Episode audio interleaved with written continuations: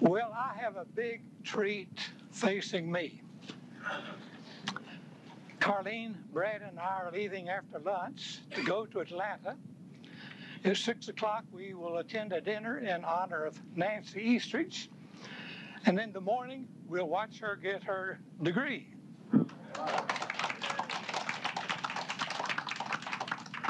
So this is a happy time in the Eastridge family. Today, we have a wedding. Did you read your Sunday school lesson?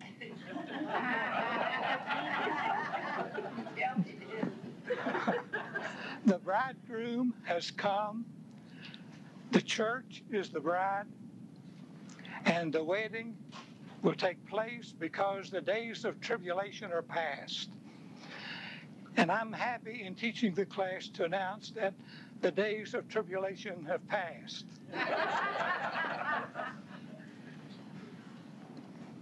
John says that the church is the bridegroom of Christ. That analogy is used throughout all the Bible, as you know. And I don't know of a better way to express a bonding of the church and Christ and through marriage because nothing is equal to a beautiful marriage where there is true bonding between husband and wife.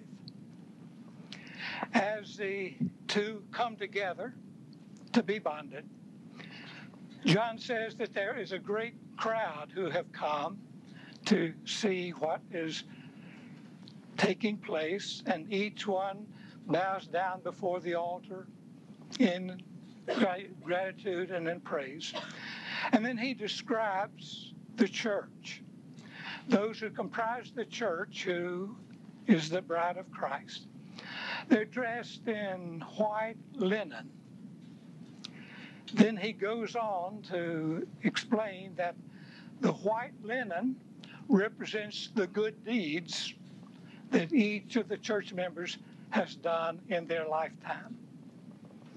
Now, it's easy to pass over that phrase and go on to other more exciting interpretations of Revelation. But there's nothing in the entire book of Revelation that is more important for our understanding than that one simple phrase the attire, the robes of those who comprise the bride of Christ is comprised of the good deeds that that person has done. Because throughout the history of the church, from the time of its inception up until the present day, there has been a running debate on the role of good deeds, good works, and finding favor with God. Throughout the entire Old Testament, after God gave Moses the law on Sinai, the way in which to have a covenant relationship with God is to keep the laws. That's the only way, it's the only prescription for covenant that God gave. I will if you will. And the you will is you will keep my laws. And that's been the big problem of the Old Testament because these laws, after the Pharisees had added many interpretations to them, impossible to keep to such an extent that we would be blameless before God. You know how hard it is, even today, in day by day living, to live the perfect life. Too many things intrude into our lives that we don't welcome, that we harbor, that we have to get forgiveness for. None of us are perfect. It was impossible for the Old Testament followers of God to be perfect, and they were constantly worshiping other gods, falling away, displeasing God. With Christ, there came a solution to that problem. By his death, through the teachings of Paul, we come to an understanding that it's not what we do that pleases God and brings us into a relationship with Him. In fact, we cannot find favor with God through good works. Just like the ancients could not find God's favor through the laws, we in the New Testament times cannot find God's favor through works simply because our alienation from God is such, the separation is such, it takes far more than just simply doing good things in order to gain God's favor. So, here comes the gift of grace. Through the death of Christ, God gave us grace. Paul says, through God's grace, we are justified by faith. We're no longer forced to earn God's favor by the way in which we do good works. We can't gain God's favor through good works. We can gain God's favor through grace. Grace has erased all of the sins that we commit. We cannot make up for sinning against God, but we can have them erased as though they never happened. And that's what grace does. Justification is the erasure of sins. So we find God's reconciliation with us, His acceptance of us, our salvation through the simple word of grace. It erases our sins. God accepts us as though we have never sinned and we are at perfect peace with Him. Now, God's continuing grace stays with us after the saving grace, so that as we fall backward a step or two, that grace is ready to erase. Just as soon as we repent, God erases it, and we stay in perfect relationship with Him. Paul teaches that throughout all his writings. But the church lost sight of it. It wasn't long until the church was back again and trying to please God by the way in which we do things. Good deeds will get God's favor. And finally, by the 16th century, the church was totally built on the fact we have to please God by the way in which we live, by the good deeds that we do. You go to the priest, you confess your sins, he absolves your sins and gives you something to do to make up for the sin that you've committed. I had a friend at, at uh, University of Tennessee who was a Roman Catholic student, and he took pride in the fact that, and this is not to speak unkindly of the Roman Church. I'm speaking unkindly of my friend.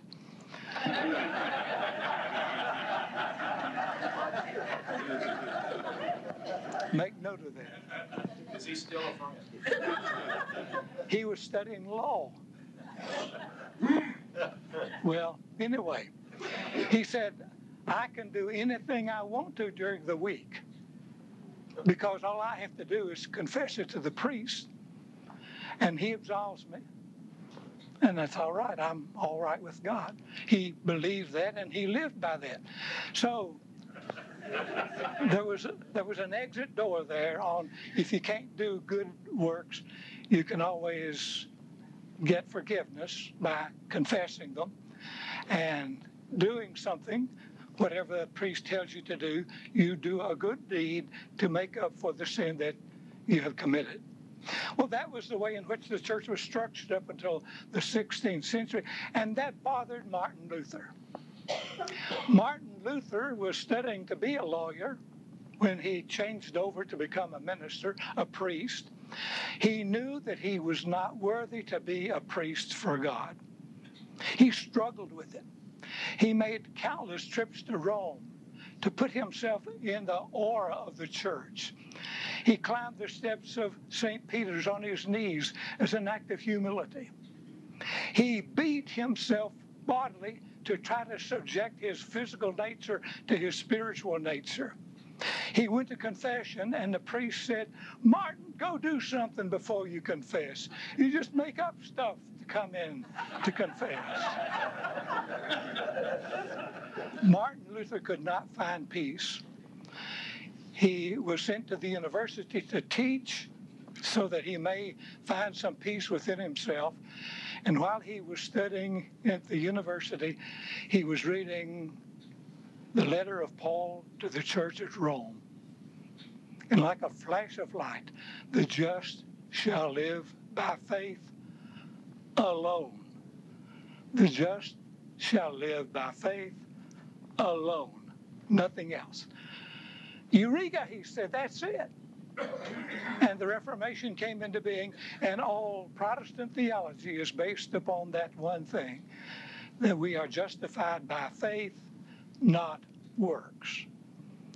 There are still some who think that you have to please God through works in order to be saved.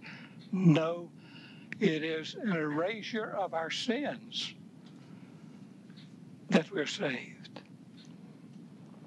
But there's a catch. When you're saved, you change. It's a new life. You're born again. Now you want to please God. You don't do good deeds in order to be saved. You do good deeds in order to please the one who has saved you. Therefore, it is expected that once we are saved through grace, then we are about God's work, fulfilling the commandments of Jesus. You ought to be able to tell the difference between a Christian and a non Christian by the priorities that they have in their lives. So, John says that at the time that Christ is bonded with his church in heaven, we stand before Christ with the good deeds that we have done. Boy, I hope I have on a white robe. I hope mine's full of good deeds. That is the judgment of the Christian. He stands before God with his deeds by which he is judged, not for salvation, but as a mark of reverence for God. One of my favorite stories has to do with Thomas. Thomas has a bad press because he wasn't there when Jesus appeared, and everybody thought he ought to believe the way everybody else did. But if you're at a distance, you're a little prone to disbelieve what others say about the appearance of Jesus. Once he saw Jesus, he believed. In one sense, he has the greatest faith of any of the disciples because he was the only one of the disciples who said, Let us go to Jerusalem and be crucified with Jesus if he indeed is to be crucified. After the Pentecost, after the day of Pentecost, each of the disciples went to a different part of the world. Paul went into Asia. Peter went to Rome. John went to Ephesus, later to Rome, and then uh, back to Ephesus where he ended his life. James, the brother of our Lord, who was a later disciple, was thrown from the temple and killed. The other James was also killed in Jerusalem. Each one suffered a martyr's death after they had gone out to spread the gospel to various places. Luke went to Greece. Matthew went to Egypt. Thomas went to India. According to tradition, Thomas didn't want to go to India. And when he got the call from the Holy Spirit to go to India, he demurred. Then the brother to the ruler of India came to Jerusalem to find carpenters who could build a palace for his brother. India was far back in time more than uh, Jerusalem and its environs. They did not have the skills that the Jewish nation had. The Jews were famed for their carpentry skills. Our Lord was a carpenter. He came to find someone to build a magnificent palace for the ruler of India. The Holy Spirit spoke to the brother of the ruler and said, One of the finest carpenters is Thomas. Recruit him. He came to Thomas, told Thomas what was needed, how he wanted him to come to India and build a magnificent palace for the ruler. Having had told, been told with the Holy Spirit to go, with the affirmation of this one person coming, then reluctantly but willingly, Thomas went to India. There he established the church and he became the patron saint of India. But when he got to India, he met with the ruler, and the ruler gave him a blueprint of the magnificent palace that he wanted to be built. He said, My treasury is sufficient for any need that you might have. You build the palace, cost is not a factor. Showed Thomas where he wanted it to be built. Thomas went to the treasury, got what he needed, and on his way back, he found people who were dying of starvation, people living in poverty. And by the time he got back, he didn't have any money left. So he went back to the treasury, got more. The same story was unfolded until he had taken everything that would have built the palace and given it away to help the people who had nothing. One day the brother came to see how progress was being made, and he found nothing had been done. He came to Thomas and he said, What's the meaning of this? And Thomas told him what he had done. And the brother had a stroke right there, died, and went to heaven. When he got to heaven, he was being ushered through heaven and shown the different places that had been prepared for different people. On his way, he came upon a magnificent building. He said, Who in the world is going to live there? And St. Peter said, Your brother. My brother? Yes. Thomas sent up all the raw materials to build it. Jesus said, Lay up for yourselves treasures in heaven, not on earth. So, if John is correct, when we get to heaven, God's going to know what we did after he gave us an entry into heaven because of grace. So, John says that when Jesus and the church came together, that those in the church were arrayed in the white robes, which indicated the good works that they had done. Michael Lester just kept bouncing off of that this morning in his sermon. you were there. I thought, I wish I could just wedge that in because he had some magnificent viewpoints on this fact of our relationship with God. The next observation made by John is that there is a new heaven and a new earth. The old has passed away. Someone asked me after the first session, and that person isn't here now, so I can say it without embarrassing him. No reason it would embarrass him, but I don't like to single out people who have confided with me on something. But he said to me, I have heard it said many times that heaven will be on earth, that the world will be made to accommodate heaven. And I hear that too. Many denominations believe that. And I said to this person, the only thing wrong with that is someday the sun's going to burn out. And I don't know what we're going to have eternal on earth if the sun's gone. Because that was being flippant with him, but went on to say that maybe it is on earth. I don't know. Nobody knows where heaven is going to be. But the fact is this John said that God said, I have made a new heaven and a new earth. Someone suggested that the new earth is what God meant for the earth to be before sin came into it. And I can see that. That would be a good solution because it was perfect from the beginning. When God created the world and created humanity, it was perfect. God said, It's good. God said, It's good. Day by day, God said, It's good. It was good. He liked it. Sin came in and corrupted it. So if there's going to be a new earth, I can't think of anything better than just starting in over again because sin has been vanquished now. According to John, there's no more sin. And so then very easily heaven could be the very continuation of what was begun at Eden. But here's the point of interest in this statement God said, I will come down and live, reside with men. We talk about going up to heaven to be with God. He said, I will come down and live with men. One of the most beautiful expressions in the Old Testament says that at the cool of the evening out in Eden, and we can just imagine how resplendent it is because we're accustomed to the great Smoky Mountains and the beauty of sunset and the cool air of evening. God came down and walked with Adam and Eve. Can't you imagine walking in Eden with God?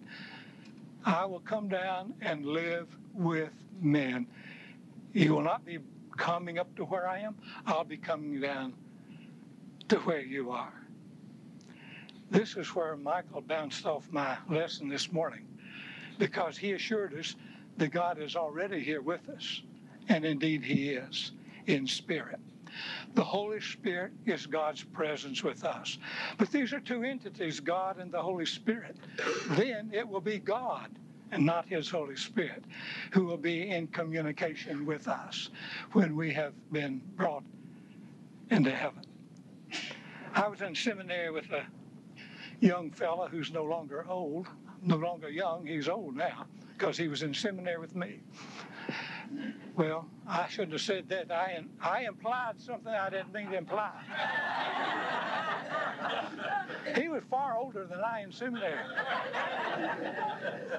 he was a poet. He wrote two or three books of poetry that were published by Abingdon Cokesbury Press. They were not great poems, but they were the kind that are pleasing to read and give you a good feeling. He told about John. He said John worked in a mill in a small town. He was uneducated but had skills, a happy man, lived in a humble house but had everything that he needed. Every day he went to work at five o'clock in the morning at the mill. But on his way, he passed his church. And he would go into the church and he would sit on the back pew, and for 30 minutes he would sit there and talk to God. He would pray and listen. He always began by saying, God, it's John. That went on for years. John grew old, infirm. He had to quit work. He could no longer leave his home. Finally, he became bedfast. And one of the things that he missed most of all was the 30 minutes he spent with God. And somehow he couldn't feel the same.